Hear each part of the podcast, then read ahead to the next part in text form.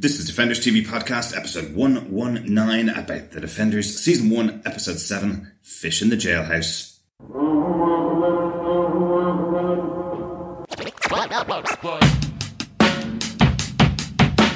You think I'm holding back? Welcome back, fellow Defenders. This is our episode 119, all about the penultimate episode of The Defenders, season 1, episode 7, Fish in the Jailhouse. I'm one of your hosts, Derek. Hi, I'm one of your other hosts, John. And rounding out the group, I'm Chris. Welcome back to this episode of Yeah. The Defenders. We are almost at the end of the Defenders series. It feels like such a short show this time. We've normally had 13 episodes per season. Uh, we're now on episode 7 of an 8 episode season, so going really fast. Yeah, it will all be wrapped up within a month. Very quick for us. Very quick. But it's been great fun on this journey with all of the Defenders. This Yeah, time it's been all good together. going along at a fast pace, I think, on the Defenders so far. Yeah, it's been pretty cool. Yeah, no, I think it's um, it's a different pace. I think, and I think you just said that, but it's. I was so geared up that this was going to be this huge, ever expanding, ever ongoing thing, and I'm like, oh no, it's nearly over. Yeah. No. It's like, give me another eight episodes. Come on, just like tack it on the end. It's a special hidden eight episodes mini series. That's just, like, once you finish the first one, they're like, by the way, you finished it, you get the next. Just let episode eight play, and then there's a bit of, bit of darkness at the end, and then suddenly they come back for another eight Yeah. episodes. Well, we do have loads, loads more Defenders to come. We have Punisher coming up later in the year, uh, rumours that it's going to be November, and then we're going to have uh, Iron Fist season two coming up. We've got Jessica Jones season two and Luke Cage season two, which are filming or already filmed now, and Daredevil season three, so still loads and loads of oh my god, I know. It's like, it's the TV universe that keeps on giving. It's awesome. It's awesome. And of course, a number of the listeners on Facebook group are certainly uh, up for a Misty Knight, Colleen Wing, and Claire Temple kind of a series. Um, sort of Daughters of the Dragon type uh, thing, which would, a bit like, say, with The Punisher being spun out of this series, could be pretty cool. I also think there's uh, scope for a Heroes for Hire spin out as well that maybe connects in with uh, Daughters of the Dragon. That could be quite cool. Yeah, yeah, that would be very cool. And need some more female-led shows on Netflix. Definitely, uh, they're very. They seem to be very good at that. And we've only got Jessica Jones in the Marvel universe, but they've got so many other great female-led shows over there. Um, with things like Orange is the New Black and Kimmy Schmidt and loads of really good female-led shows. So it's a great place for another female-led show. And love to see more Colleen Wing and uh, and Misty Knight, and of course Claire Temple uh, get their own series. It'd be cool. Yeah, really. I mean, I would be definitely up for that. Um, And we'd definitely be podcasting about it. And if we do, all you need to do is subscribe to our podcast over on Apple Podcasts. Go to defenderstvpodcast.com slash iTunes to go directly to Apple Podcasts. We also release our episodes on every other good podcast catcher. Just search for Defenders TV podcast over there. Yes, and as I mentioned earlier, join the Facebook group. Uh, come on over, join the community there. Give us your insightful thoughts on all things Defenders. Uh, you can just head over to facebook.com forward slash groups forward slash Defenders TV podcast, where we have spoiler posts and you can comment uh, as you see fit on all the Defender episodes of this season. But if you like the sound of your own voice, you can also send in uh, your voicemail uh, through our website at defenderstvpodcast.com. Uh, just click on the tab on the right hand side of the, the screen. You can then leave 90 seconds of your insightful feedback and that. We all like to hear our own voices, don't we? We'd love to hear the listeners' voices, definitely. Yeah. Um, and of course, the final competition prize will be given out on the next episode for, for everybody that has sent us feedback during this series of the Defenders. You're all going to go into the hat and we'll be picking out our final winner of that prize at the end of our review for episode 8. But I think it's time to get into this episode and the details of it. yeah. Derek, what are the episode details? Fire away. Well, this episode, once again, written by Lauren Schmidt Hissrich and Marco Ramirez. Marco, I think, has been on a little bit more episodes than uh, Lauren Schmidt Hissrich has been, um, but he has been on almost every one, and also with Doug Petrie being the other writer, so, so they have been involved in every episode so far. But On the directing side, we have a brand new person to the Defenders universe, the only director of a Defenders episode who has not directed an episode of Iron Fist, Daredevil, Luke Cage, or Jessica Jones. Uh, Felix Enrique and Alcala, um, first time on the team. Uh, so that's quite, cool. quite an interesting choice. It's great to have somebody new on board as well. It's great always to have the kind of heroes of our uh, defenders teams so far being directors on episodes but he's done tons of shows been working all the way back from uh, from early 90s on tv uh, he's done things like battlestar galactica sarah connor chronicles and the right up to date with criminal minds that kind of stuff. Um, but interestingly he directed the 1998 tv version of the taking of pelham 123 which starred edward james olmos the yes. leader of Battlestar Galactica, and one Vincent D'Onofrio uh, from Daredevil. So um, maybe you got a little recommendation. From maybe Vincent yeah. D'Onofrio. Sounds like it. You know these TV people; they're so incestuous. They love to, re- to reward good work. I think. Yes, that's probably a better way of saying it. Yes, yes. probably. Yes. but John, do you want to tell us what they gave us with your synopsis for the episode? Sure. In the aftermath of the attack and kidnap of Danny Rand by Elektra, Jessica Jones, Matt Murdock, and Luke Cage wake up to find themselves in the police precinct in Harlem as persons of interest in the murders of Sowande and Stick. Misty Knight is caught between her superiors wanting answers and arrests, and her instinct that something bigger is at play, and that Luke, Jessica, and Matt can help.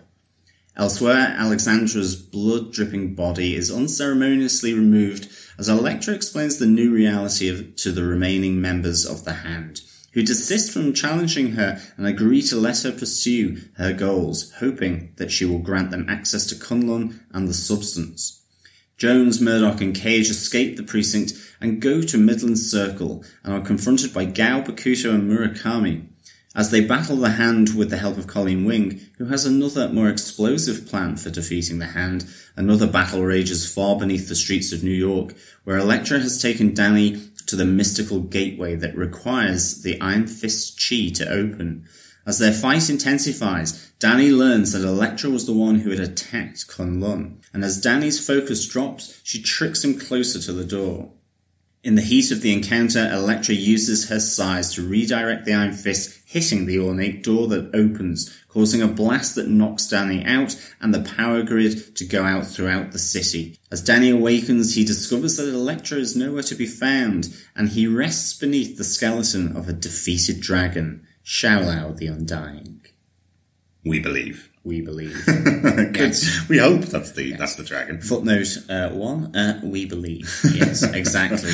As you know, fellow defenders, we do not look ahead. We haven't seen episode eight. We haven't seen the finale, so we're hoping that this is Shou-Lao, that there isn't just a uh, an entire breed of thousands of dragons in the Marvel universe. Um, it feels like this would be very likely to be. Um, to be Shou-Lao the Undying. Yeah, it could be. Yeah, no, I, I, I'm interested to see if they are going to bring in a a horde of Fin Fang Foom style dragons. Fin Fang Foom. Yeah, that'd be cool. Well, we have made the comparison between this and Game of Thrones a few times. Maybe they are going to go for the dragons from Game of Thrones, perhaps. Oh, Maybe. There you go. Well, let's get on to our top five points. As always, we do choose our, our biggest moments of the episode. Uh, this is an episode really of kind of three parts, but there are probably five big points to talk about. Um, to begin with, our first point is about the aftermath of the attack by Elektra on the defenders. Kind of the episode kicks off with um, them all lying on the floor. The song "Where Did You Sleep Last Night" playing over the top, kind of an, an orchestral, instrumental version of that, um, with all three of the defenders left uh, on the floor after the attack by the by Elektra with Stick dead. Um, so what we have is that they now wake up in the Harlem Police Department, um, being accused of the murder of two people that were found at the premises. One being Stick, the other being Sowande. Um, the way that Misty Knight described it is two dead bodies, one headless, one impaled. So um, yeah, pretty brutal deaths uh, and pretty serious consequences, possibly for two of the defenders. Jessica and Luke seem to be the ones accused of it. Uh, Matt seems to be getting away with it because of his status as the lawyer. So he seems to be, they seem to just assume that he was knocked out on the property and not a murderer. Yeah. A quick question.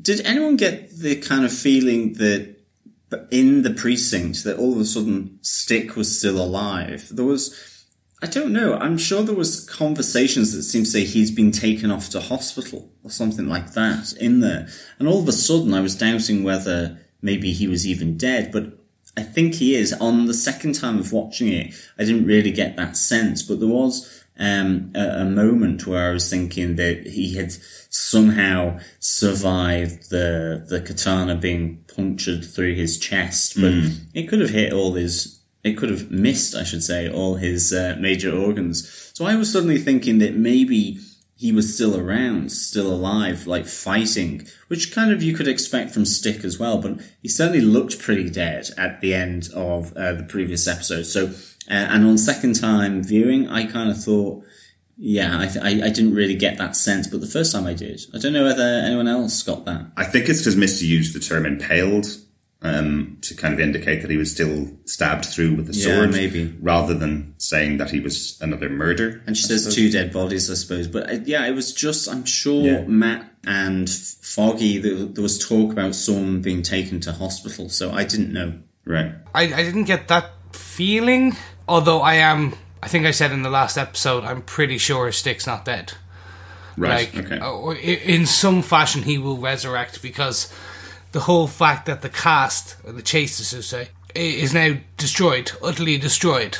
Yeah. Unless you see a person's headless body, mm-hmm. unless you see them burn to death, there's always a way they can come back. And there is also the fact that this episode did start out with a conversation between Stick and Elektra, from which would have happened around the time of season two in Daredevil. So it kind of puts you a little bit, a little bit at unease about the whether he's dead or not, I suppose, because you're starting out the episode with a conversation between the two characters. Yeah, I mean, it, what, what, was it, three months ago or something? I mean, yeah, I mean, I, I got that that was a flashback. I think I just was. Yeah, yeah, yeah.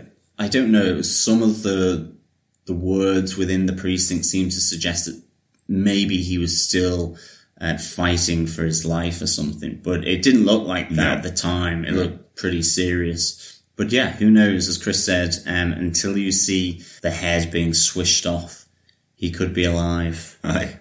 The other part on that is they will lose a huge part of the universe by doing this. Um, like, unless there is some form of the chaste still in Kunlun that can be called on, almost like a reserves force. Right. Um, that kind of come back out into the world. Because otherwise, you are losing a huge chunk of who they are. I just get the feeling that they were trying to do something with the Defenders like they were doing with the Avengers, effectively making the movies build up to the Avengers and the TV series build up to the Defenders. What that means for me, I think, is that this is the end of all of the hand connections. When we move into Daredevil season three, we won't see any of the hand connection stuff. I think this is going to be a break from everything connected to the hand, including the chaste. Um, I think that's going to be the end of it. There will be brand new stories about different sides of the Marvel universe connected with the Defenders from the next series on. Yeah, and we certainly uh, get told really that Elektra is not the hand. She's making that quite clear. That's true yeah. as well. Um, so it'll be interesting to see how the remaining uh, hand members come out of this this uh, first season of Defenders. Yeah, but I think as well Another really important thing here in, in the aftermath of, of, the defenders, where they're all at the precinct, are in a sense those um, the ladies of Claire and Colleen about where they stand within this kind of new group. I mean, we, I think we also have to remember it's only a, two days that this is technically happened over. I think that's the timeline on this. Yeah, so doesn't Jessica and Luke have that conversation where Jessica goes, "This feels like weeks." yeah, like so it, it is quite a short period of time, mm-hmm. but that in in effect, you know, Colleen, you know, started out in Cambodia with Danny fighting the hand, and then has been kind of put in the precinct for these two days, and it it does it feels like um, slightly longer. There is part of me that feels that of this group of people, Colleen, given that she was fighting the hand with Danny, um, probably should have been with the defenders. But then, of course, it's five, not four. And, uh, you, you, know, the, the, the, show is focusing on, uh, Danny, Jessica, Matt, and, and Luke. So, um, I think it was important that they had this conversation about where they stand within all of this and that they are the foundation, uh, for um, at least Colleen is for for Danny, and Claire ultimately is for probably more of them, uh, with the exception of Jessica. Um, you know, she's been there for Luke, Danny, and for Matt Murdock. So um, it was really important to have this come back to to them, and, and obviously then seeing Colleen sort of move and, and become like proactive in, in trying to help them. So I, I really like that because there was part of me thinking, you know, I feel as though Colleen should have been at the table to some extent, um, Oh, given how close she was to Danny, uh, rather than being hidden away in the precinct. Um, you know, she's fought the hand before. In fact, she's fought one of the fingers and has beaten him. So, um, she can look after herself. Absolutely. I love that she's brought in later in the episode. But if you look back in the timeline, it's quite interesting. You know, effectively, Danny made the decision to go and use his business acumen to go up against the hand. He walked in in his suit to Midland Circle, uh, was caught unawares by the board of Midland Circle with all their knives in the second episode, really, third episode. Um, Luke Cage came in to meet him. Matt came in to meet him. Jessica came in to meet him. Then they went on the run. They went to the restaurant. Then they went into hiding. And then they got all their friends together and put them in the precinct. And that's kind of where they are now. Um, there's no, there's no opportunity really for Colleen to have joined them at any point. There was no moment where they were calling out for their friends to come and join them. Um, so I, I can understand it's an easy enough way to sideline Colleen, but I love that she comes back to join them in this episode. I think it makes total sense that she would be the person to join the defenders. No, absolutely. I, I think within the context of two days, then she hasn't really been sidelined. I suppose it's because we've been doing this for, uh, you know, coming up to a month. It does kind of feel as though that, yeah, she's not been as active within, within the show. And that's true as well. But, um, yeah, I, I thought this, uh, conversation, I thought it was good. I thought it was really nice to have that sort of, uh, coming together of Claire and Colleen. Definitely. And and even with you know, th- there's kind of obviously because of her role as a police officer uh, and investigator, Misty does have to be a bit more standoffish. But I like how that plays out then over the rest of uh, this episode, where she goes to Midland Circle by the end of it. Definitely. Yeah, yeah. Uh, just one of the points I wanted to make on the on the aftermath of the defenders. I did thought it was interesting, even though Misty has a previous relationship with Luke. I thought it was quite interesting that she's kind of calling out the fact that Luke, Luke's already a criminal. He's been in prison before, so he will probably get the blame on this, and there's no way he's going to get out of it uh, again because he's been in prison twice now. And then Jessica, because she murdered Kilgrave, gets the blame instantly from Misty and kind of goes, "It's not out of your remit to murder people." You know, so this is still coming back to her because she murdered Kilgrave. Yeah, definitely. Um, it was interesting there in the interview room as well that Jessica tugs on on the uh, cuffs and and they don't break. Yeah, yeah. I know she's not a Luke Cage, but and like he did that obviously um episode one with the prison where he just kind of snaps the cuffs. Yeah. But you think um she's a pretty powerful individual that you know she can snap door handles off and all this kind of stuff that um without her thinking um they possibly could have come off um and, and broken as well. Yeah. Yeah, the, the whole Jessica Power piece is starting to confuse me now more and more and more. I think there's a real difference between the writers and like overall just even the VFX guys in terms of how powerful she is. Later on, um, during one of the best battle scenes that we'll talk about later, mm-hmm. she's seen kind of being pretty super powered. And then here she's is it just because she's just waking up from consciousness that she slams like that that kind of unknown kind of subconscious kind of shake that she does in theory should break those cuffs into smithereens so it's just it's, it's a bit confusing sometimes and i'm hoping that they is. will maybe address it at like jessica jones season 2 derek as you said in previous episodes kind of like we don't think she knows her own power so therefore mm-hmm. sh unless she actively thinks about it like she doesn't have it yada yada yada But you like you don't want her to be a character that's walking around and as she opens a door she rips off the handle to it. She's not she's not that strong. I wonder if this was just she lifted up her hands and her hands were in cuffs. Yeah, maybe. Do you know what I mean? Yeah. But anyway, that's that's kind of the aftermath for the defenders is really that they've got this murder case effectively leveled at them. Yeah, and it's looking pretty tricky for Matt Murdock as well, given that he's a lawyer. Um, it's kind of the blessing is that he wasn't in his Daredevil suit, but um, certainly he seems to be giving a bit more leeway with the fact that he is a lawyer. Although I think Misty is still like you know cut the bullshit uh, on this pro bono stuff. Um, like she's getting a bit skeptical uh, as to his true role in, in, in all of this. So I think that's really kind of interesting as well. You know, Yeah.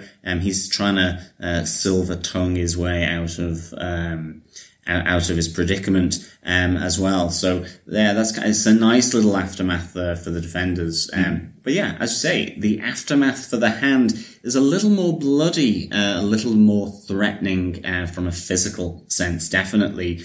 Um, first off, I absolutely loved the fact that when they carry Alexandra's body off in the bed sheet or whatever it was, that the underneath of that is dripping a trail of blood as the, the two kind of minions are, are, are taking it out. I thought that was a really nice little touch. Um, you see my darker side. Yeah. Um, I, This I, is I, why you covered Hannibal. season Yes, I think so. I, I just thought that was very, very cool. You know, you still got Elektra wiping off uh, Alexandra's blood from her face. Um, and I love her retort to, I think it's Bakuto who says, we don't do things like that. And she goes, well, we do now. And it, it just adds for the rest of that scene, I think, um, a really nice threat because she's still got her, um, one of her weapons in her hand. And I'm just kind of there. I thought at least Bakuto was a potential goner, um, here at the hands of, of Elektra for sure. Uh, but I, I did really like this. And yeah, here we really get the idea that she can't, she couldn't really care less about the hand. Um, and really she's there for her own needs, which is the substance. Yeah, yeah. Um, so yeah, really cool. they, they threaten her to a degree, verbally, but Yeah. they and they constantly circle her, which I thought was Yeah. really it was like so she's aware of them and they are they are trying to almost trap her into a three pronged circle, if you will, um, a triangle almost, if you wanted to call it that. That's more likely. Yeah, a three pronged circle or a That triangle, new as name most people call Three pronged circle. Yes, I, I'm coming up with it right now. I'm patenting triangle. but they, they start doing this, and I'm like, now this is something interesting. We're going to see Elektra whoop the asses of the three of them. Hmm. And I was expecting it, and I was expecting it. So very much a kind of like, you you know the old like it's almost like she has to train the dog, so she has to you have to. Uh, this sounds terrible, but I, I don't do this. I love animals. Before I say, but in order to train something, you have to kind of tell it off first. So Right. it's to get it uh, submissive, if you will. So I was expecting her to hand them their asses, and then they would then, okay, yes, Elektra is queen of the hand, Right. if you will. But no, it was signposted.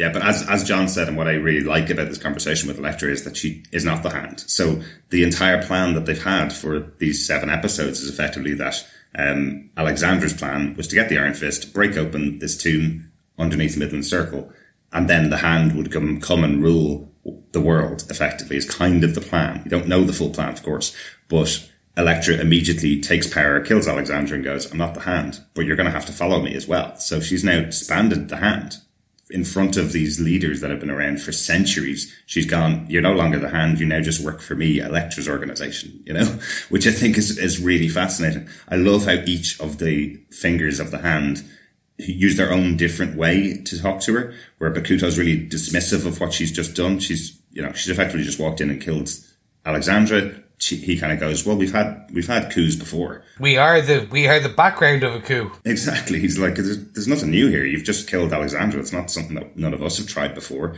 Then Madame Gao really appeals to her, says to her, you know, we've done a lot of work to set ourselves up as this huge organization around the world. Alexandra was at the forefront of that. You've just killed her. So now you need to plan for keeping us at the forefront of the world's organizations with all the heads of business that we have to deal with. Uh, and Elektra just kind of, again, comes back to her and says, not, not for me. That's not what I'm here for. Yeah, she has a really nice point here where she goes, um, but you're underground, you are hiding in the shadows. Yeah. Um, you didn't come out into the up front and into the light, so to speak, to really state um, your confidence and, and your purpose. Um, and that's her kind of retort to Gao, which I really like. Um, whereas, yeah, Gao is definitely the, the more underhand and manipulative of, of these three. Yeah, she's pretty pragmatic about it as well. She's she's talking about the business side of the hand, and Elektra's going, "Well, that's not power to me. That's not power." Definitely. And then finally, Murakami is very threatening. If you if you're watching his his subtitles, obviously, which is the way we have to follow him, um, he's being very threatening to her. He's very much kind of going, in a way, it's well, you killed Alexandra. That doesn't mean you're going to live for very much longer either. You know, we're all powerful as well.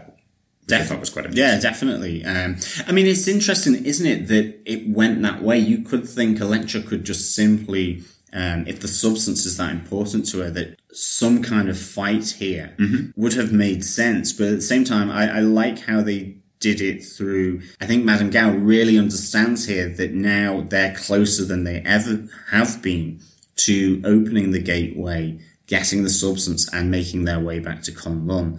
And so it is almost then that they allow her to go about her business. I don't think they're absolutely on board with her at all. Um, and maybe there is some big fight still to come uh, to try and get um, Elektra out, out of the way. But certainly, I think at this moment they're just allowing her to work. I think they think for them. Yeah, that's what I'm kind of concerned about. As I, as I mentioned, she has just told them, "I'm not the hand." So, what's to say that she's going to carry out the rest of the plan and get them back to Kunlun? What's to say she's not going to take the substance for her own use? So, we'll see what happens in the next episode with that. Anyway, so let's move us on to the next kind of point. So, Okay. point three, which is escaping the police department. Plain and simple. We can kind of get into like there is this this um, a very emotional, fantastic scene with Foggy Nelson and Matt, and it's kind of this this is my life. We are your family. As he gives Matt this kind of the, the daredevil suit, Oh and- and it's it's that's great. Which is like now that Foggy has seen him do both things, I suppose it's almost like okay, you we're here to help you figure out how you can do both of these things at the same time. Yeah, and he's also protecting himself. He does also say, you know, if if Matt gets investigated here, they open up every single case they've ever worked on, which could get both of them disbarred. So he is also protecting himself, which I totally understand. I think he's starting to come around to the idea that Daredevil is required to fix this tr- this threat, so he will be supportive of Matt to help him go and fix this threat. That is exactly the way that it is, should be considered. I'm just, I suppose, I didn't take it at that initially, and now that you've just said it, I'm like, okay, yeah, no, that's what he said. he does call it out to Karen. um, yes, exactly. well, so- And then, but see, then again, this part with Karen is like we we were just getting Matt back.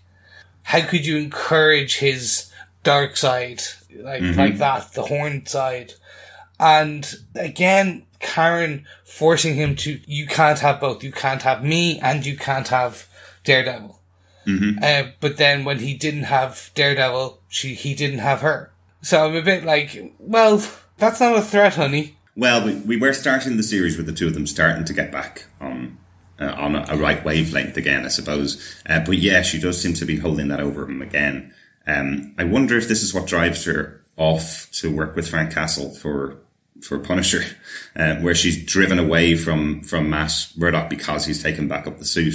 Like while Foggy tries to explain it to her that the reason why he's reaching out to to Matt and saying you should take this up this mantle is because he needs to do this one big event, and if he does this, then he'll stop being Daredevil. I think they need to be really careful here with with her character because yeah, she's really loading on on Matt here mm-hmm. about him suiting up and protecting people with a certain amount of violence and, and the safety for him. Yet with the Punisher, she doesn't mind someone who has no compromise within him, which is his character, which is fantastic, but she's prepared uh, and, and sees that as something that she can understand or at least empathize with. Yet she doesn't seem to be able to do that with Matt. Now, maybe that's the because she's closer to Matt and she knows him as Matt. Uh, in, in effect, Frank Castle and the Punisher for her are one in the same things to an extent. but she is empathizing with him on the level of the fact that he lost his family. So I think they have to be a bit careful about how far they push her being slightly disapproving of Matt, mm-hmm. uh, putting on a red suit uh, and using limited violence, at least non-lethal violence to help protect people. Um, because she is also then, at least from Daredevil season two, it'll be interesting to see what happens in The Punisher that she understands why Frank has to effectively um, go spraying bullets around the place as well to protect people and to keep people safe, that it's more uncompromising. So I think if them just have to be a little careful with Karen's logic, I think for, for, for these two. I think for me, in the, the precinct, I loved Foggy in this. Um, I thought it was great to see Foggy back uh, with Matt. And to be honest, it's kind of what I want to see from Karen that he understands that Matt has to do this, that yeah. Daredevil is a part of Matt. Yes, he also has to protect his, his legal identity as well as his own, but that, you know, he's really helping Matt out here. Um, and he, it's finally clicking with him and he's accepting of it that, you know, it doesn't change the fact that he is Matt's friend. Um, but he's still looking out for, for Matt and he's keeping the suit under wraps to protect him as well, just from within the precinct. Mm-hmm. Um, I love Claire and Colleen's stuff, like we, uh, we mentioned earlier. But there's part of this police precinct that, that kind of just dragged for me. Um, it, it felt like maybe there was too much time given over to this investigation by the NYPD as to this organization. We didn't see, say, Eckard or, or Trish here. Yeah. yeah presumably they are still being uh, held there for their own safety. Uh, they weren't involved. So, yeah, to me, I think the, the police precinct is, is a little bit, um, of a drag actually in, in, in this episode and maybe for the series. I understand why it's there. Um, in terms of Misty, I understand in terms of protecting all their friends, but even that kind of storyline where it's like the hand is going to be relentless, um, it, it doesn't stop. And then you see that actually that the hand is almost on its knees at this stage. They need the substance. A lot of their resources ha- have gone. And it's kind of the hand attack once, don't actually kill anyone in terms of Karen and Foggy and Trish and so on. But then they don't come back. So they're obviously not relentless. Again, it's the two day thing, I think, for me. It's the, I think the, the, the disconnect with the timelines, maybe you're thinking that this is over a longer period when in fact it's two days. But there's part of this police precinct stuff which I think is maybe just over egged for, for the series so far. Well, there's definitely the the trope of a TV show where you've got the the captain who won't let Misty do what she wants to do, who you know, and, and her throwing it back in his face, with the hero standing in the room and him not understanding why we should trust them and believe in them. There is that is absolutely a trope of this type of scene, and probably too much given over to the captain having a problem with them going on and taking on these villains. Yeah especially given at the start of the series, we know that Luke Cage is the hero of Harlem. So we do know that he is, uh, he is known within New York as being a hero. So that could have moved, could have moved faster, but it's definitely great to spend some time with, with Karen and Foggy. I did think early on in the series when we saw all of the friends and family of, uh, of the defenders coming in and being put into the precinct. I did think we'd get some more of them. I thought the camera would be focusing on them. Um, we'd have some scenes with them interacting with each other the same way as we get the defenders interacting with each other, which would have been nice. Um, I'm not sure whether we're going to get any more of Eckard Darville or uh, or of uh, Trish Walker. Um, hopefully, we'll get some more of them in the next episode. But it's a bit of a shame if you have them for a very small amount of time and then they don't do much in, at all in the show. Um, so it is nice to at least have a very good scene with Foggy, uh, which could stand within its own Daredevil episode. One of the other things is where are the Meachums? Um, like where's Ward? Where's Joy Meachum? Okay, you know where are these two people associated with uh, Danny Rand mm-hmm. uh, and his business, who he is close to? Um, well, we know Ward's gone out of the country because it's only two days, and we were told that when Danny went to Rand Enterprises that Ward's out of the country at the moment. But yeah, you're right, Joy. I have no idea. Nobody knows where she is at the moment. I think. Well, we do know she was in um, Paris with Davos and Gao So That's right. we assume that if Gao's back, potentially she is, but that wouldn't make very much sense. Mm-hmm. So probably say let's for now say she's in Paris. Maybe, maybe. Um, but it does lead us to uh, the great scene in the episode as they escape from the police precinct. Um, we do get them going on the subway. Uh, what I thought was interesting about this is we've had five seasons of the Defenders, and we've never been on the subway with uh, with any of the characters before. The subway is quite a quite a main tributary in the city of New York, so kind of cool. It's it's very representative of New York, really for me. Anyway, I haven't been over there many times. The subway's a, a real place that you would um, would lead you to such other areas of the city, so, so many other areas of the city. So kind of cool to see these three characters on uh, on the subway going to their going to their mission. You know, it's not like they're getting in their A team van to go off uh, and and fight for this fight. It's uh, well, I've got a subway card, so why don't we go on that? Uh, and we do get Jessica stealing a beer from uh, from a bum who's asleep on the train, uh, which is hilarious. Do love that moment. And she's right; it has been a pretty hard week. Yes, exactly. Long day. Needs a beer. Absolutely. Uh, and then just leading us right up outside Midland Circle, um, Matt does take out his Daredevil outfit and put it on. Did think it was a bit odd. It was in the middle of the street. He normally would do it on a rooftop or an alleyway, but uh, it is a bit odd as the camera pans back from Jessica and Luke having their conversation with Jessica looking at him going, there it is again. that Daredevil suit with the horns. Yeah, it's like he went into a phone box. I had this vision like he just did a Superman on it. Just kind of like, give me a second. Like, there was the joke, I think it was the Deadpool 2 teaser trailer. Mm-hmm. Where they have Deadpool changing in a phone box. I had a vision of Matt doing something quite similar. Like, Nice. "Hold- hold on, let me just take take off my pants. We're uh-huh. just gonna, like waiting, and you have a homeless person outside wanting to use the phone box, kind of like, can can I get in? Yeah, and then sorry, just on the the subway piece, just mm-hmm. because I know we just quickly passed it, but um, I've seen a lot of people kind of laugh at that scene uh, on Twitter so so forth, saying that to go anywhere on a deadline uh, using the subway system in New York City is not probable. You're not going to be able to get from one side to the other uh, in on a fast deadline. um, and I thought that people were just slagging that as a kind of like going, yeah, I, I'll I'll believe you with uh, super strength and slight ability to fly or jump high, depending on who you are, um, Yeah. and a man who can have radar or sonic hearing. But uh, no, that that's a stretch too far. I think trains work differently in the Marvel Cinematic Universe. Remember in uh, in London, Thor got on the tube uh, after retrieving Mjolnir and m- moved across the city while a fight was going on. Got all the way across the city from one train station to another train station in less than three minutes, which is absolutely impossible if you know the London tube. Yes. Uh, you'd probably just about get to the gate at the front rather than on a train and across the city in three minutes. So Yeah, it depends whether we had good service or whether there were severe delays. Um, oh, I, I still don't think he'd be able to do it. it'd have been hilarious if he didn't mind the gap There and he you got his foot stuck.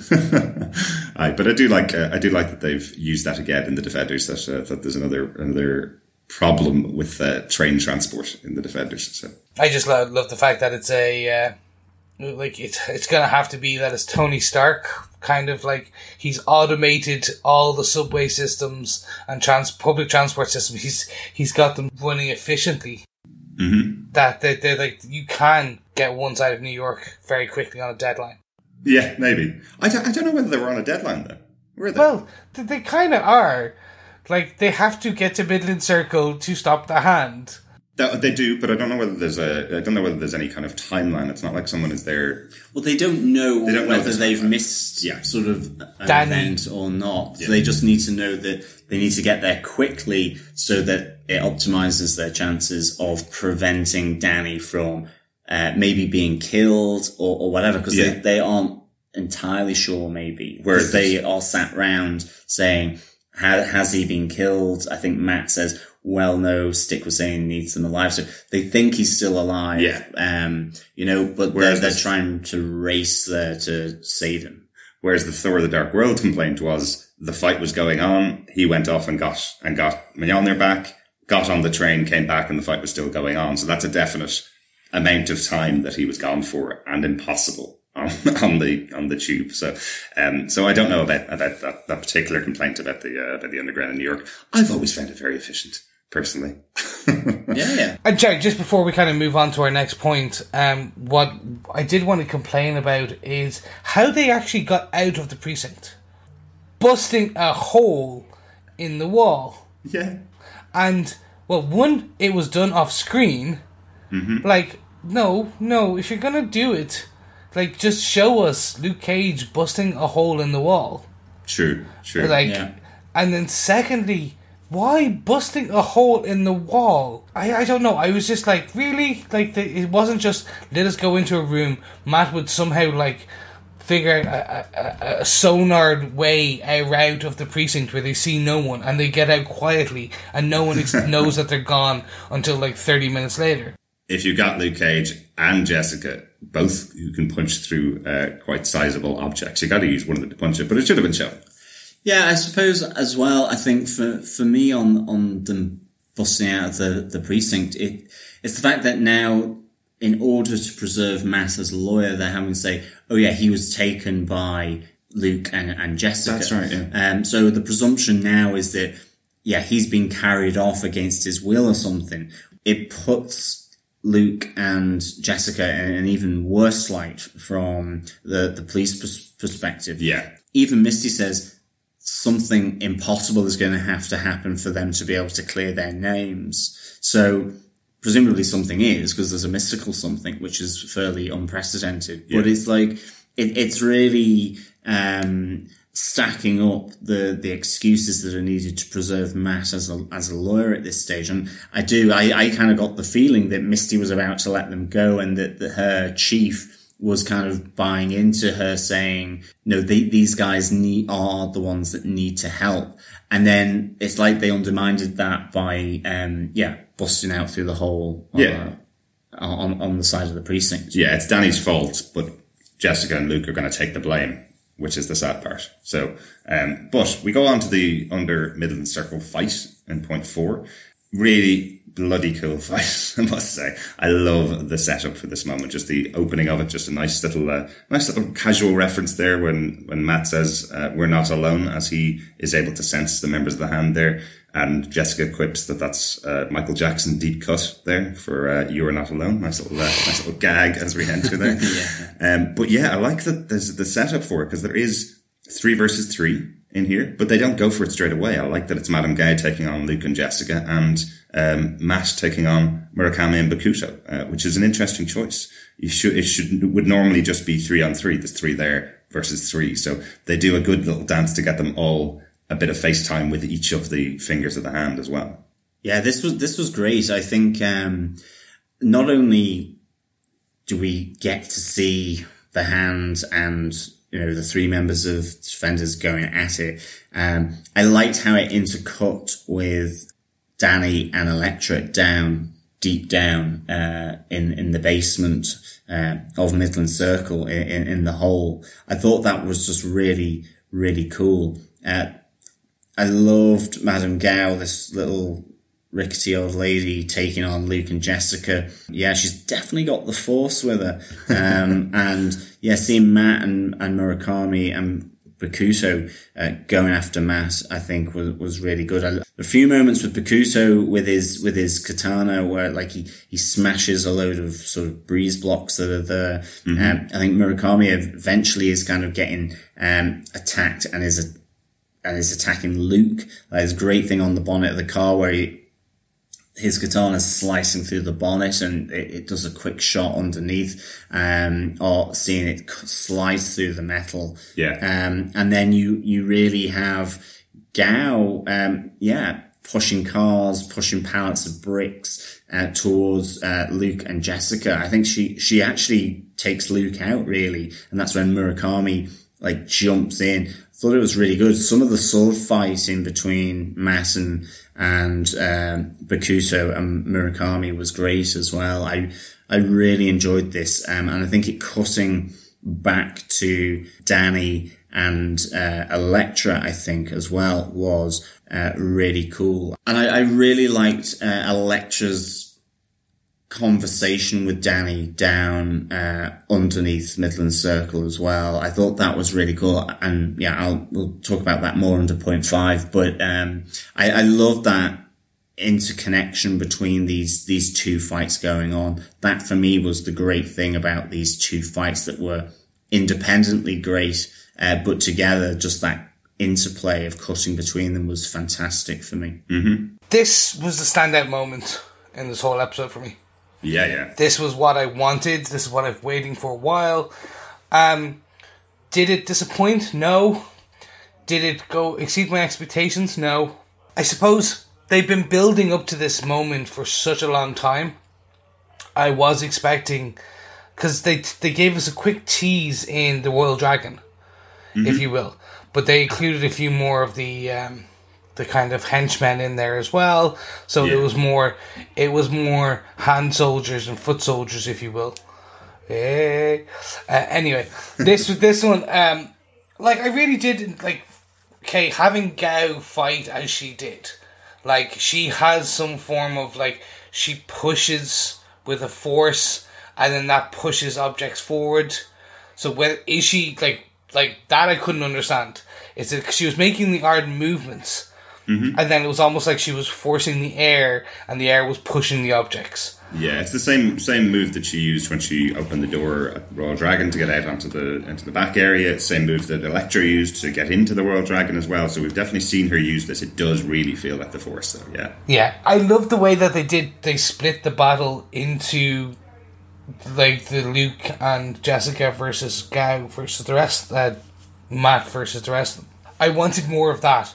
I Yeah, yeah. like like seeing Matt take on two massive members of the hand was fantastic. It really Mm-hmm. was. Like he, it shows that he has upskilled. He's leveled up, if you will um, in being like he was doing the flipping, he was the jumping, he was yeah. like He is the he is the trained warrior, and this is what Stick had set him up to be the one that was trained to take on the hand. Yes. So. Um, so even though he never took up Stick on the what he thought was an offer, it was never an offer from Stick. That's what he was being trained to do was take on the hand. So it's really good seeing him take on uh, these proper proper villains. Yeah, it's great to see that he's got the skills to take two members uh, in the hand uh, on. To be honest, um, I think. I suppose that's why Stick was so disappointed um, that he wasn't involved in the fight, which we kind of get at the start, yeah, uh, with his conversation with with Elektra, where he really wants Matt on board. So he, yeah, he's definitely the most skilled, probably other than Danny, you know. Uh, whereas you know Luke does have um, the boxing skills, but he is a bit more uh, raw, I think, with with his techniques. Um, and obviously, Jessica, she is more the investigative journalist and, and uh, PI Yeah. here. She has power, but not She has power, Not trained to and I use it, think yeah, it, it's more the training on on how to to use it, as we've kind of mentioned before. But uh, yeah, I, I, I love this. The, do you guys have any kind of inkling? Did you like the car park kind of basement setting here in Midland Circle? You know, when you think back to say Bakuto, Davos, and Danny there in that gorgeous setting around Central Park. Yeah. Um, even some of the previous, just it within the hallways, say, of, of um, Meachum's uh, apartment there as well. You, you kind of think back that. This is certainly down and dirty and grimy, and I, I love that. But is there any kind of sense that maybe somewhere with a bit more light would have been great? Absolutely. We're not finished the series. There is definitely another episode to go, and all these characters are still alive. So I do feel this was a precursor to the final battle. but that's going to be underground. Perhaps, yeah, Not but, overground. but it does make sense in the series to have the battle here. But you're right; it does feel much more like a set. It feels like there are the fight was taking place with different moments to happen. With you know, the why is there a set of, of building blocks or three Yeah. sets of building blocks in this particular um, car park where cars are parked as well? It's not like this is part of the building site because Midland Circle just got built. There is genuinely a car parked right next door to a pile of bricks, which is very unusual in a brand new building that's open for business. You know, um, I thought that was a bit odd. But it did give us some great moments where Oh, Luke's definitely. able to punch bricks and, and, and crack them in half. And um, as you say, uh, Bakuto's able to knock a couple of bricks out of the way Yeah. with his sword and stuff. I think Quite cool. coming back to Bakuto's sword skills as well, I love the fireball ignition that he does um, there with his katana, sort of doing the little click along the floor. Very cool. Yeah. That's right. After Murakami has broken open the, the pipe, isn't it? The, the gas pipe. Yeah. And we do get another use of Luke Cage's unbreakable skin here as he uh, as he pushes the fireball back into its hole and closes the pipe to stop it. So um, yeah, that's quite cool. Yeah.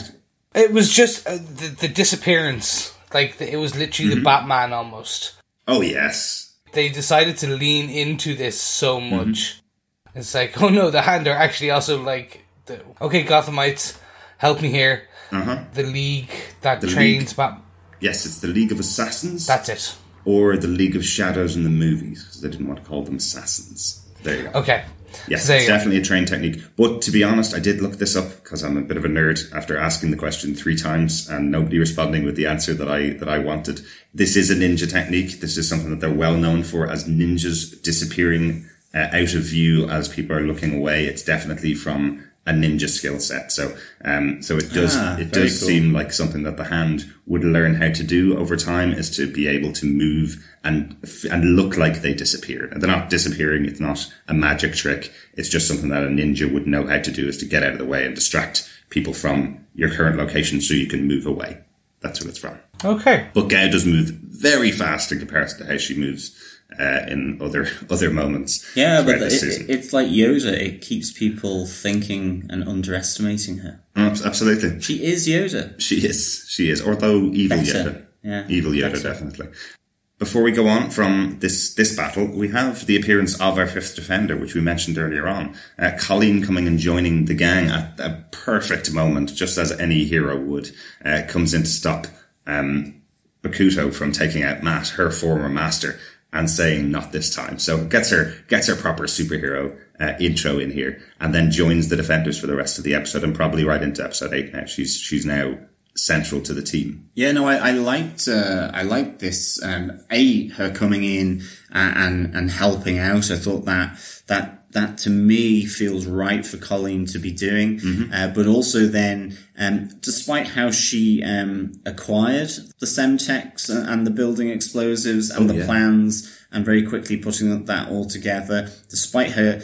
I, I like the conversation that they had about bringing down the building to, to kill all of the hand and Matt being in agreement. And I think that certainly fitted nicely with Claire having previously said about Luke, you know, finding his north and, and that he's, he's going to where he needs to be to help other people. And then Luke questioning this and certainly Jessica as well from her kind of PI point of view that we can add domestic terrorism uh, to our, our list of uh, Yeah.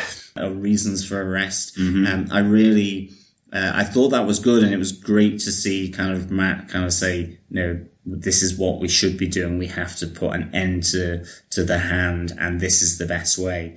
Um, so it'll be interesting whether that actually happens now. Are they going to Yeah. do a, a full scale demo of this building? Yeah, it does seem very odd to have Matt in so total agreement to begin with because he has been so against death and so against killing and so against murder. And the opening scene between Elektra and and Stick, that the flashback effectively says that Matt isn't like them. He won't kill on command. Um, whereas here, Colleen's coming to him with a really good proposal of blowing up the building and killing all of the hand that are underneath. And Matt's the one that's first in agreement. So I think Well, he, he's because his his uh, back sense has basically said there is no one else Yeah. in the building other than them and uh, the hand. Yeah, it, it is just interesting to have that both of those scenes in the same episode, though topic and tail in the episode where Matt's not going to kill anybody at all, says Elektra, and then at the end of the episode he is going to agree to kill some members of the hand um, at the suggestion of Colleen. So maybe it's just about the presentation to Matt. Uh, maybe that's all it is. Just depends on who it is that presents him with this idea. He doesn't kill on command, I suppose. He doesn't kill without questioning it first, I suppose is the point. Yeah, but I think uh, moving on to our fifth and final point uh, with Danny and Elektra down in the belly of Midland Circle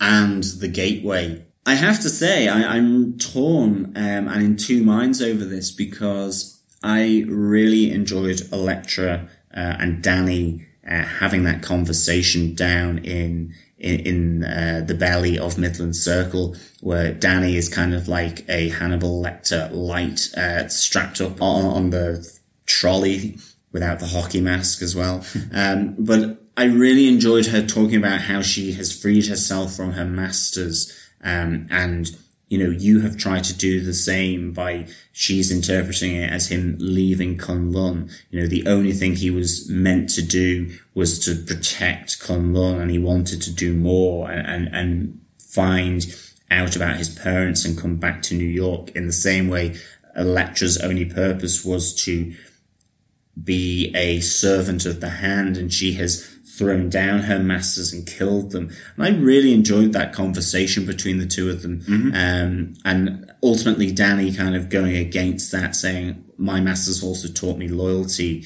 Um, which kind of gets a mocking sort of retort from Elektra. I really like that. And I also have to say, the gateway was beautiful. I love the water reflecting on it. Yeah, it was definitely. But talk about very important lines that you might miss in a TV show. Well, definitely. We are seven episodes into The Defenders after watching 13 episodes of Iron Fist with the mystery of what happened to Kunlun.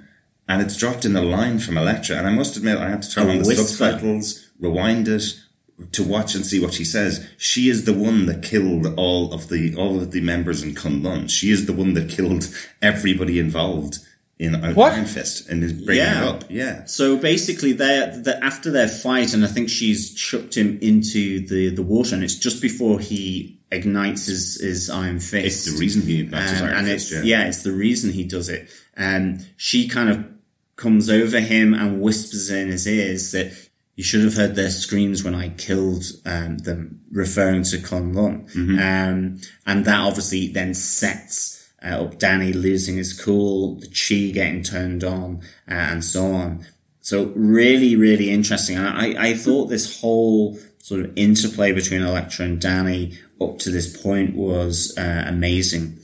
Um, I thought the gateway looked really cool as well. But I, I don't know about you guys. For me, I'm thinking, why was the gateway hidden for so long? Because actually the mystery is now what's behind it. I thought it was such a really cool set with the water on it and obviously with the kind of industrial kind of construction stuff going on around it.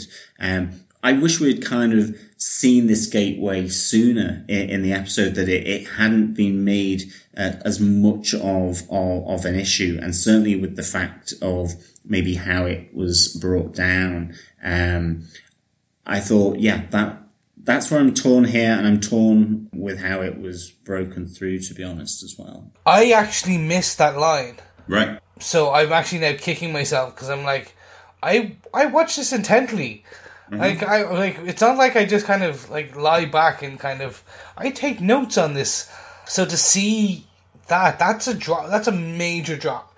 And that's a oh shit, we haven't said anything about this. We have not told the world and that's the that's the writers copying that as they were writing episode seven. Yeah. Going, oh shit, we we forgot to put this somewhere. Ah, let's put it here. It's a good reason to kind of get him angry. Yes, it is a good reason. Because it was genuinely, I thought she'd said something like, you're a stupid little boy or something. I just Yes. genuinely couldn't hear the line and was going, that's triggered him quite significantly. I wonder what she said there.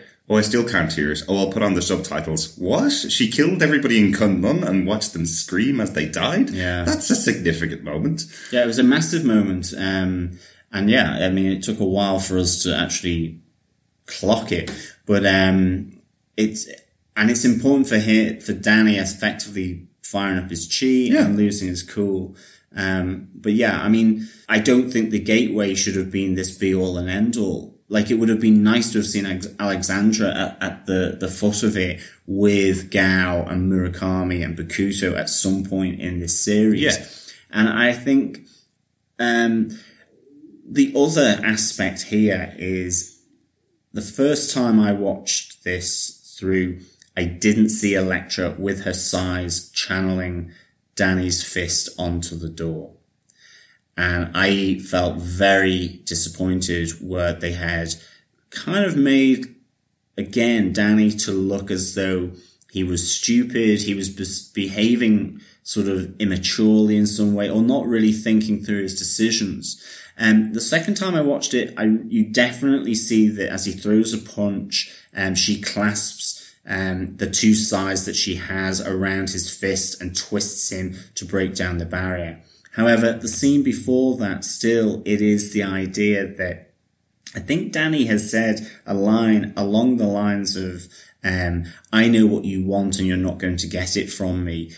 And yet she kind of brings him towards the door, encourages him through. And I'm kind of there going, you have had 15, 16, 17 years of very disciplined training at the hands of uh, like ninja kung fu masters in Kunlun and your self control and discipline, which I know he has a problem with, is completely breaking down because he moves towards the door. And I've, okay, I'm maybe being really pedantic here, um, but there's parts of me going, you've just increased your chance of hitting that door, yet behind him is the exit. So I would be kind of going, see you later, and running out of the door, Yeah. uh, back up the lift, with her having to really work for for that door to come down. But I do think it's a difficult um, scene for the writers to kind of contrive and to and, and to write because you know getting him uh, against his will to break down this door to fire up even the chi that we know he's had problems controlling in the past.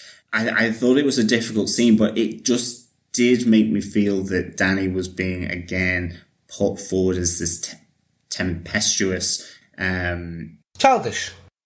Yeah, well, child, I don't even want to say child. I mean, they keep saying that, that he's the youngest and all this, but he's still over 20. He's not 13 or 12 or something like that. This is a guy who has had significant training in Kunlun to be disciplined. He meditates, he focuses his mind, and yet he loses it. And that's the thing, he can't maintain the discipline. And I've never really understood the Iron Fist to just lose all his control and discipline once the, the, the Iron Fist is fired up. Now remember, yeah, there is definitely two things in this scene that are easily missed and cause a much bigger problem for the scene. The scene, obviously, not knowing that it's Elektra that killed all of all the people in Kunlun, and that's what fires Danny up particularly. And then secondly, not seeing that she grabs the hand by the sides and throws it into the wall. It could have been done a lot better. It could have been done bigger. It could have been her in the battle with Danny where he's throwing the fist at her and she kicks her him over her head into the wall or something like that.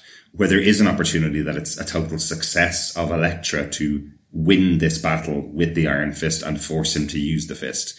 Something like that. But you're right, there should have been the opportunity of him running out the door because he's right there. It's that he wants to use the Iron Fist to beat Elektra here because she's just told him of what's happened to the people that he was supposed to protect.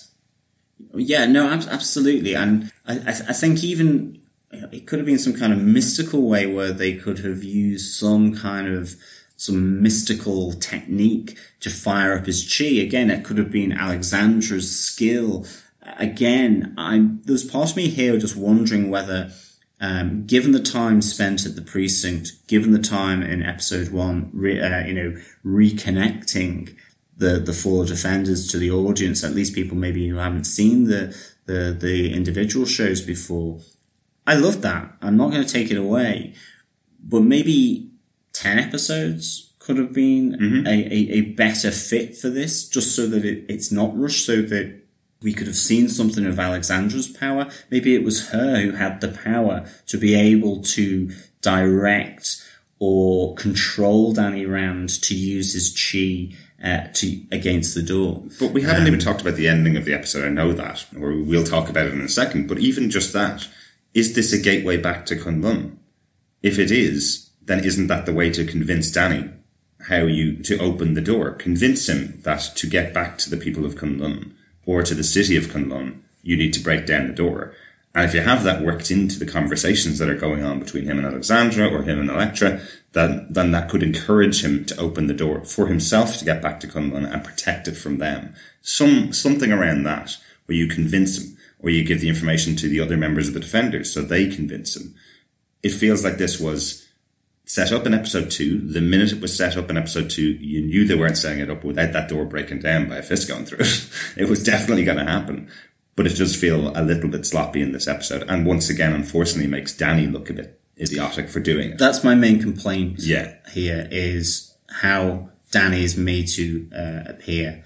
Um, and that's where I'm torn because actually everything leading up to it, um, even the way uh, kind of Elektra does ultimately get the sais around him is is a nice way uh, of doing it. But I really like this whole scene between Elektra and Danny, um, but it's more how Danny looks as just being this idiot. And I, I, think that comes back to what Chris had said in the last episode from Ashes Ashes that Danny seems to be this, the member of the defenders that everything is being put on uh, as to why everything's going wrong mm. or the hand are winning. And I think that's slightly unfair uh, on this character, to be honest. So I'm going to come in on this kind of part. So they telegraphed this since episode two. Yes. Derek, as you said. Big time. Like, there was no way that Danny's fist was not going through that massive stone wall at the beginning. Yes. Could they have done it better? Yeah, they, they could have. As you said, like, they could have kind of charged him, kind of manipulated him into thinking he was going home. And that he, he could close the door after, so that he opened it, he was going back to Kung Lung, and then he was closing it, and that was how he was going to get home. Mm-hmm. That's how they could have done it. I'm wondering if if this was done for the audience, right? In that you have to remember majority of this audience is potentially not majority, but like a large part is probably quite new to these characters. So they wouldn't understand Danny's feverish wanted return to Kung Lung. Because oh, that's yeah. how we got that through Iron Fist. Yeah, agreed. Yeah. And totally understood, but I think this is the slight part of the challenge for the defenders so far. And I'm not going to get too into it because we still have another episode to go. But part of the problem with the defenders is that you take the the Cliff Notes version of each of these four characters and you turn them into the defenders. You have Matt the Blind Lawyer, you have Jessica the sassy uh, talking PI, you've got Luke Cage, the unbreakable skinned former uh, prisoner, and then you have Danny Rand, the young upstart guy who causes everything bad to happen. Like that's not the way you build up a hero. No, it's not. It's exactly. not fair to his character, and it's not fair to the audience who did watch Iron Fist. You could have done this and kept the integrity of the Danny Rand character. Yeah. It's nothing to do with the acting. It's to do with the situations he seems to be put in in this series again. At the start of the season, the first six episodes, I was totally rooting for Danny Rand, and then something happened in episode six where he got caught, where he's fighting against the defenders, and he does something that is very unusual for Danny Rand, where he's I'm all out of calm, that whole scene. And then in this episode, something else has just happened where they've put Danny in a position where he has to do something that would be completely against the Danny Rand character. Absolutely. And I think a really interesting kind of conversation that we had um, sort of off the podcast, but I, I think it's something that I, you know, is important for this conversation is, you know, Danny Rand has a singular vision of destroying the hand. They're very much in alignment with Stick. To me, the one member of the Defenders who um, could bring about this um, sort of grayer uh, or pose more of a threat to how the Defenders tackle the hand is Matt Murdock because of his emotional and loving relationship with Elektra and, and how that could complicate Matt's behavior and decision making as a member of the defenders. Um, because I do think that Danny's decision making is quite clear. He is destroy the hand. Yeah. Matt's is, but it's complicated by the fact that his former girlfriend, someone who's very close to Elektra, is their main weapon and now is taking on her dark role and dark side. So uh, I thought, you know, there are other ways in which complications could have arisen here yeah. for the defenders rather than simply, oh, he's the youngest, you know, he, he's a bit tempestuous. decisions or something. Yeah. yeah. Because I, I think Danny's clarity of thought is, is, would probably lead to a fairly definite course of action in the same way that Sticks where would always have done. Absolutely. Can we talk about the final scene then? Yeah, I think it's time. I think this is the coolest looking scene in all of the Defenders show so far.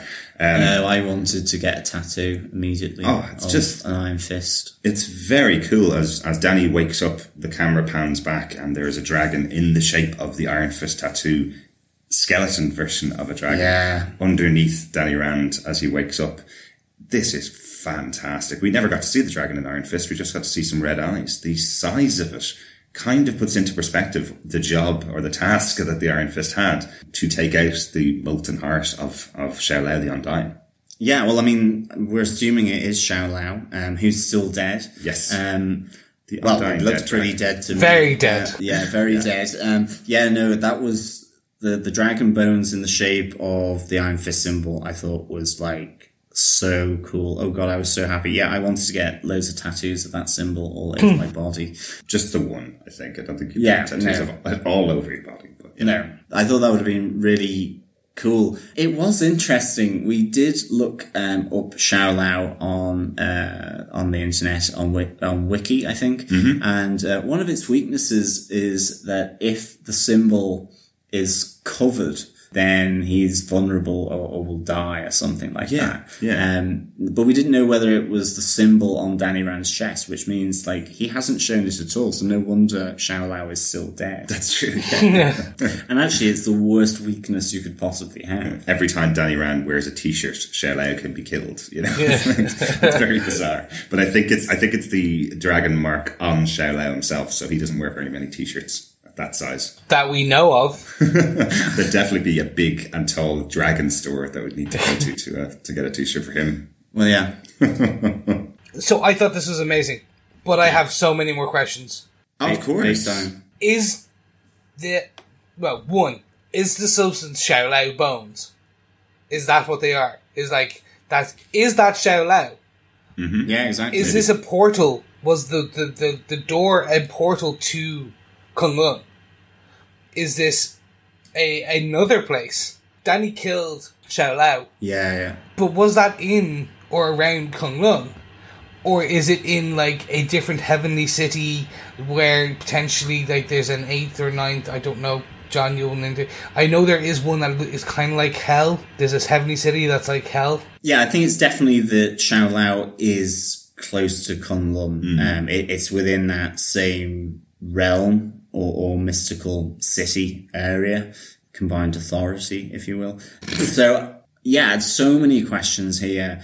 Absolutely. Like, is this seems, or you would think it's the cave where Shou-Lao uh, was defeated by Danny, and that you go through that and you get to Kunlun. Yeah, is the substance further on somewhere else, or as you say, is it the crushed up bones or of one of the undying dragons, which would make them less undying? Um, than before. Um, and I, I think this is where I think like that's that's the fantastic mystery of that gateway here. And that's why as soon as knowing it was a door to be opened, you wanted to see the door and build it up to have this moment where, yeah, just seeing that cavernous space with the dead dragon. And again, Elektra's nowhere to be seen here. So, like, what's she doing? Yeah. Has she gone off into the cave? Um, is are the hand or the members of the hand coming down? Do they know that this is now open? You know, has their evil bat sense started tingling? So,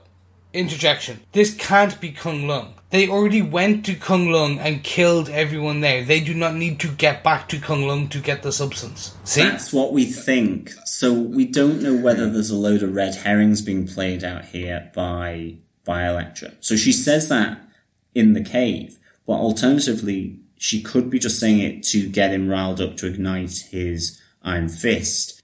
We still don't know whether Kunlun just moved or whether it was. I mean, it did look like it'd been blown up off the side of the mountain. Alexandra Yeah. had an indication that Kunlun is still around. Yeah. And we speculated before in one of our previous episodes that what the hand, the leaders of the hand were looking for was a way back to Kunlun where they would live out their days because they were banished from Kunlun, like the devils being banished from heaven, um, that they were banished from Kunlun and sent out into the world of, and sent out into the earth, which is effectively this crappy realm where they get older and older and have to take care of themselves.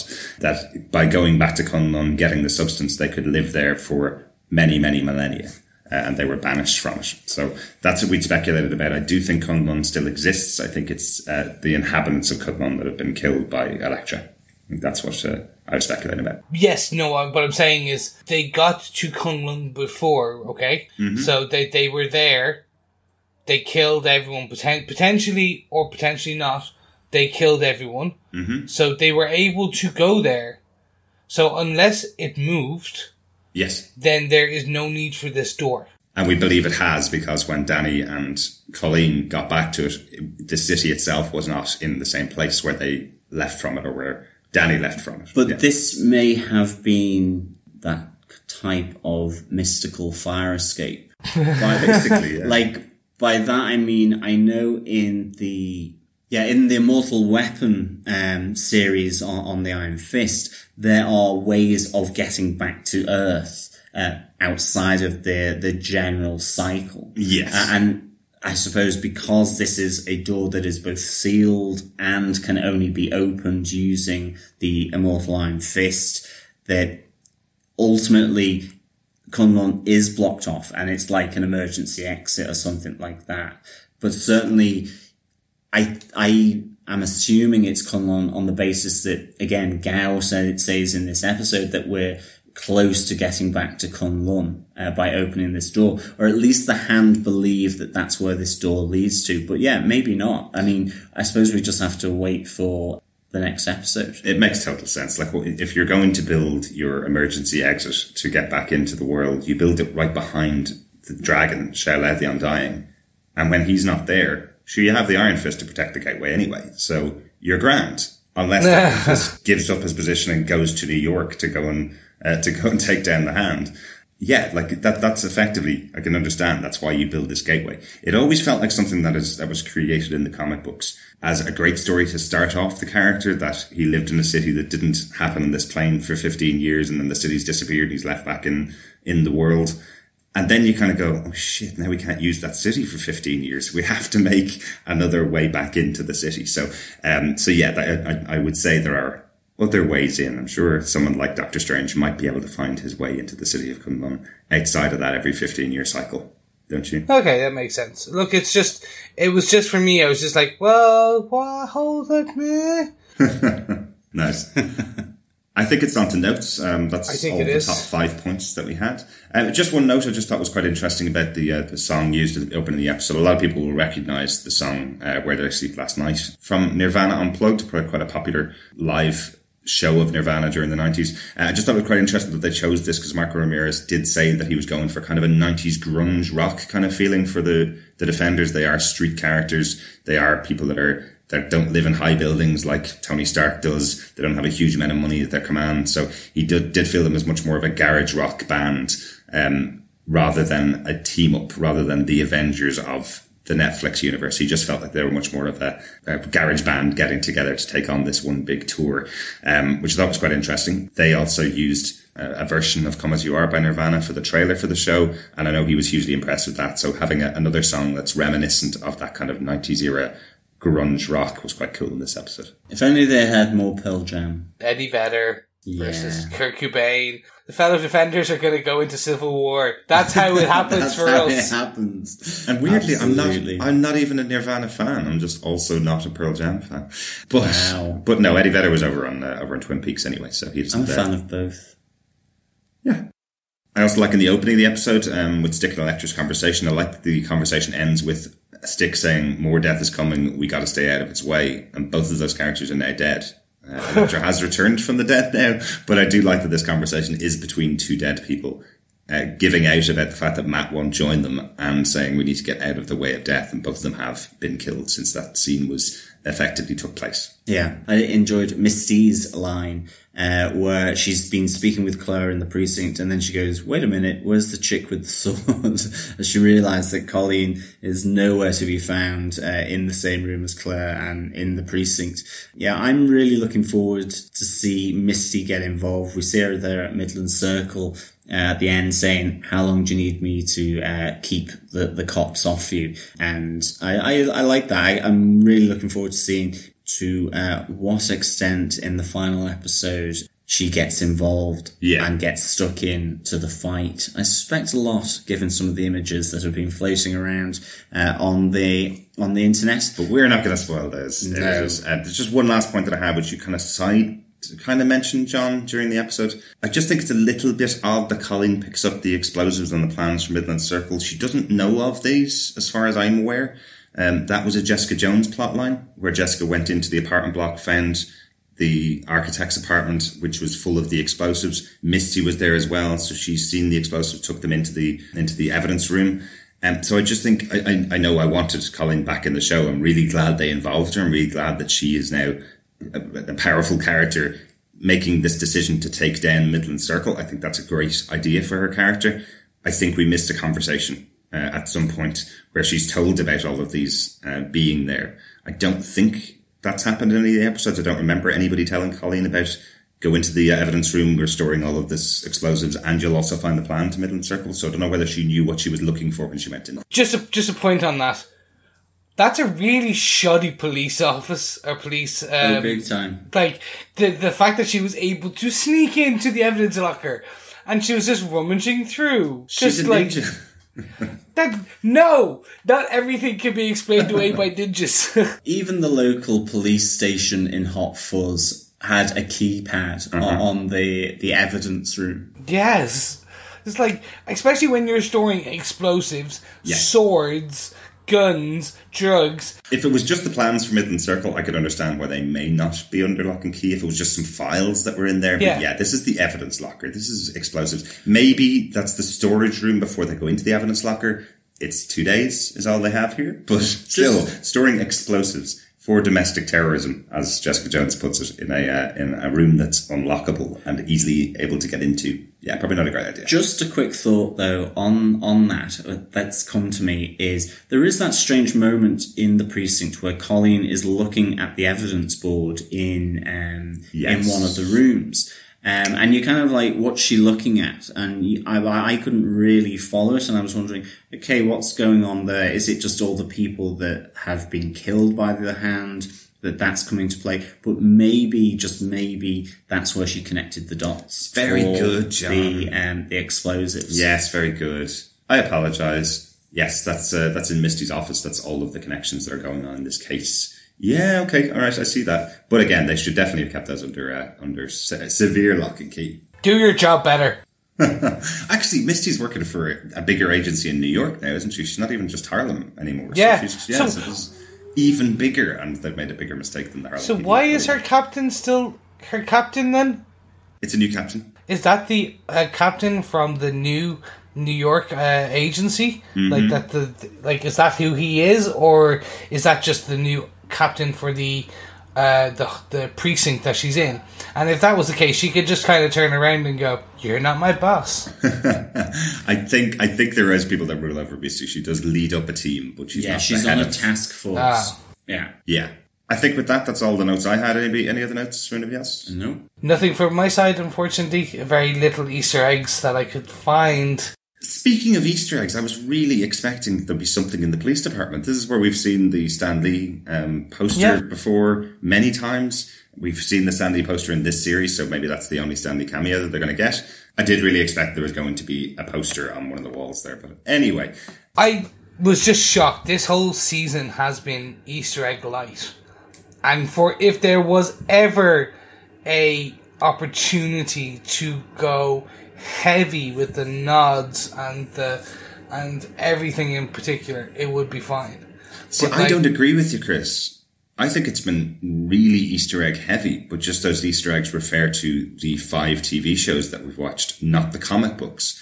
I think that's the big difference with the show. They've made the choice to lean really heavily into the shows that we've already watched. So if you've come on board and you're only a Jessica Jones fan, you'll see some things that you'll recognize. But if you've watched all five shows, you'll definitely have some Easter eggs that are connected to those shows before. I suppose I, I say I understand where you're coming from, but I would look. I would have preferred that plus the comic book nods, like back when season one of Daredevil, where we got the Gladiator, mm-hmm. like nods to Melvin. They were cool, and that's kind of what I was more expecting, where we would get like some form of castaway comment about a, a dude who shaved a uh, target into his forehead, like something like that, like just the those odd nods, castaway comments that could lead up to the, the season threes and the next seasons of the other shows. Well, let's see what we get on episode eight Yeah. of The Defenders. Before that,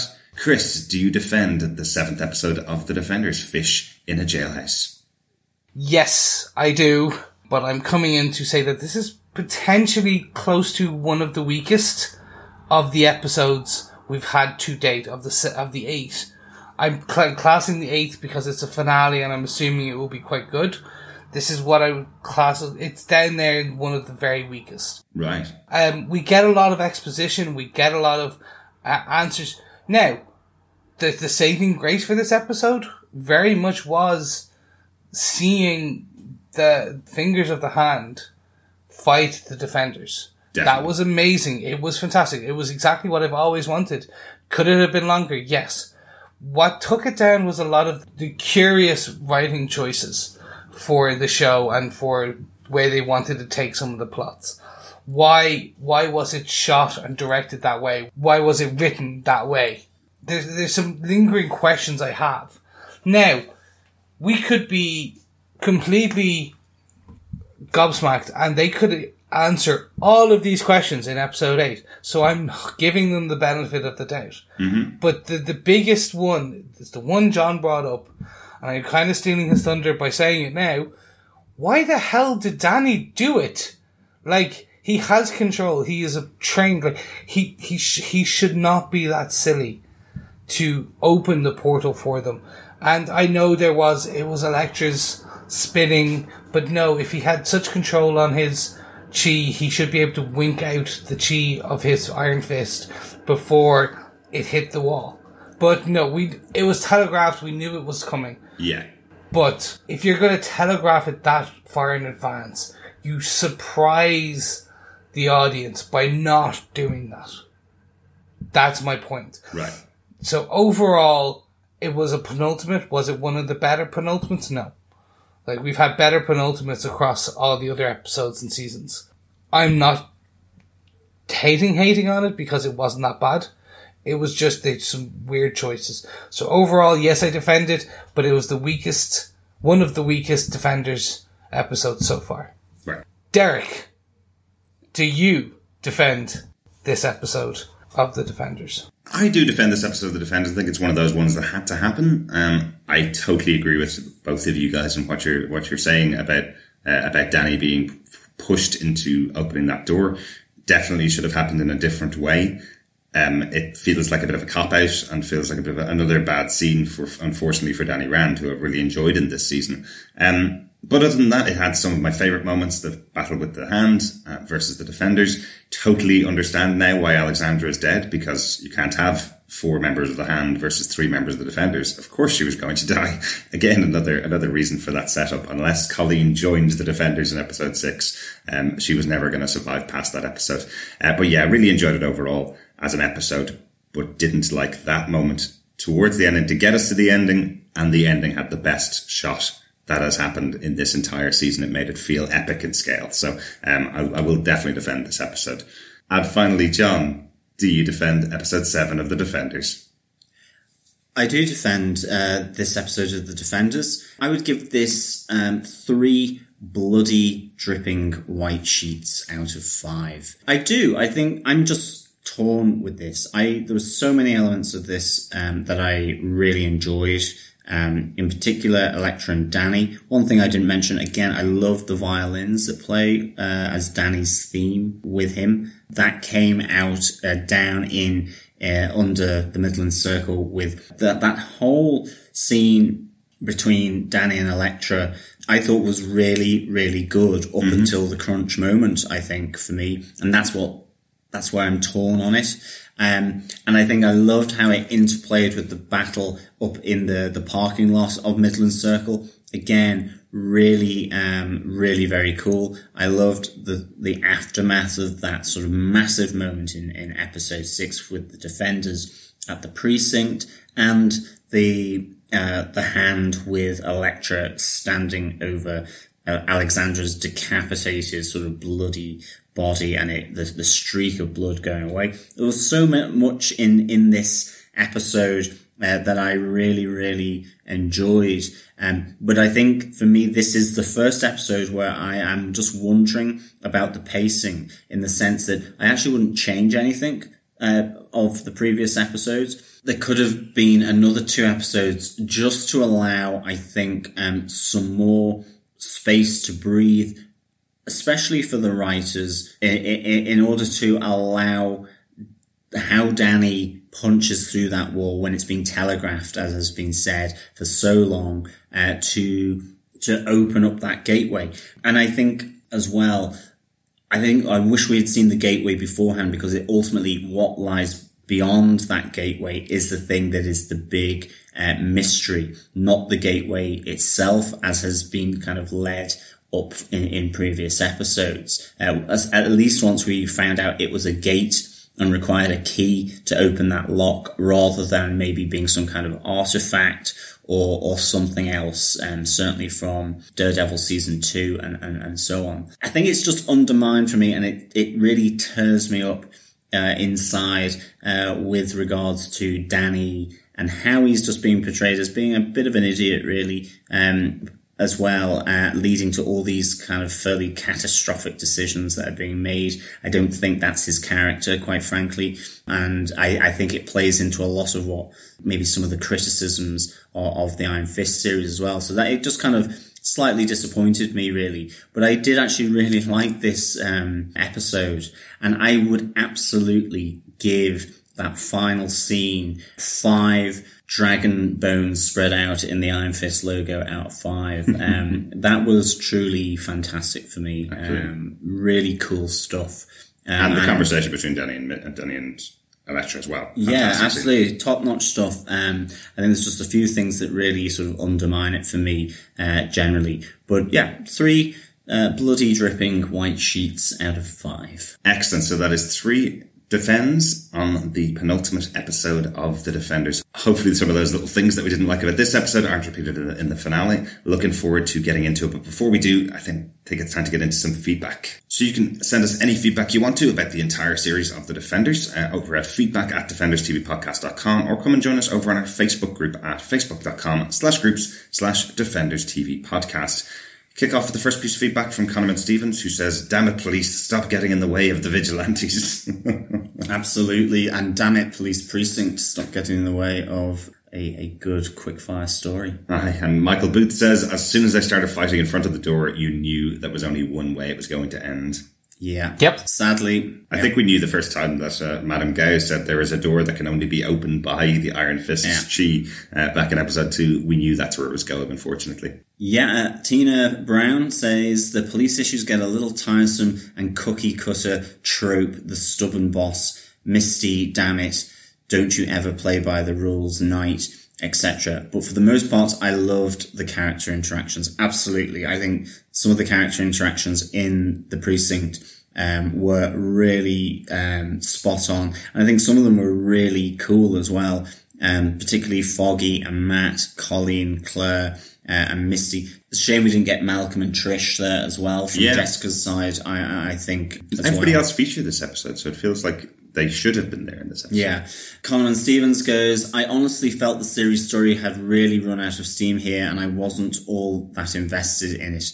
But the amazing acting and interactions of the main cast kept me here entirely. So, so good.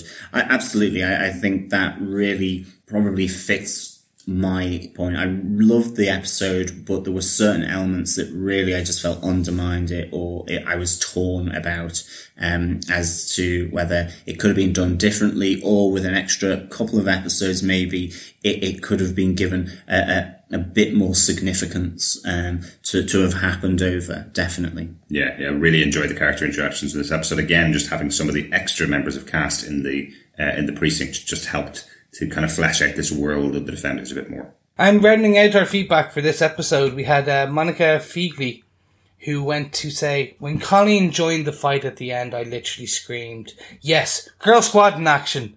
You can't keep them on the sidelines anymore. My favourite line from Colleen to Luke after he says she should be back in the precinct, You're welcome. Luke really needs an update here. Not even five minutes later, Claire tells him he's too late. Yeah, he tries to. This is where he tries to get out of the battle. He kind of says, "I'm not sure about this now," and Claire says, "You're here. You're staying here." Effectively saying that she's also there for the fight. So, um, so this whole group has now joined together. There's now six members of the defenders. Uh, Danny is obviously off in Kunlun, and these other five are in the building of um, of Midland Circle to take on the battle. I do feel worrisome. I, I fear I fear for Claire. I know she can look after herself. She's been training with Colleen. She's no master yet. No, no, no. It's so I'm like, okay, so you're no, we're bringing the super unpowered, like barely trained ninja yeah. Doctor nurse in here. Okay, yeah, sure, let's do it. Yeah, yeah. I'm, yeah. I'm wondering if she's just going to give a hand to Colleen about spreading out those uh, those explosives around the building in Midland Circle, if that's going to be her job, because it would be a pretty big job for one person to run around the building with all the explosives. True. But very cool to have the girl squad together. Definitely. Um, thank you so much, Monica, and for everyone else for all that feedback. Uh, keep it coming up on in. There's still time to leave us a, a voicemail, send us uh, an email, or go over and join the Facebook group. Uh, go over to facebook.com forward slash groups forward slash defenders TV podcast, and you will be in with a shout uh, if you leave us some comments or thoughts uh, for the defenders prize draw that we are running for these eight episodes. Uh, of course, we will be picking uh, the winning name from the prize hat. So yeah, please uh, tune in for that. Definitely. As always, we are over on Twitter as well at DefendersCast. And of course, please send in your voicemails. Uh, we love to hear your dulcet tones as much as we try and provide dulcet tones for, for our listeners. Um, just head on over to defenderstvpodcast.com and click on the send voicemail button. And of course, don't forget that because we are a podcast, we are driven by you, the listeners. So we have to ask nicely and as much as possible, please rate, review, share the love. Go to defenderstvpodcast.com forward slash iTunes, rate us, leave a review, and tell the others how great this is. Hell, while you're out there, tell your granny. I don't know why I'm fascinated with grannies learning about our podcast this season, but it just seems right. I feel that grannies should need to, need to know about Defenders TV podcast. Thank you very much. Excellent. Thanks so much, guys, for joining us, and thanks so much, fellow defenders, for tuning in again. We'll be back next time with the final review of the Defenders season one finale. Guess what this one's called, guys? It's called The Defenders. Much like Daredevil season one, the final episode was called Daredevil. This will show the creation of the Defenders at the end. They have been working together all season, but uh, really looking forward to this final episode. So make sure you subscribe to our podcast over at defenderstvpodcast.com slash iTunes or look for us on any Defenders or hand supporting podcast platform just by searching for Defenders TV Podcast. Thanks for joining us. Thank you very much, guys. See you next week. Yeah, where's that chick with the sword gone? um, thank you as always for, for listening and we will speak with you again next time. Thank you. Bye.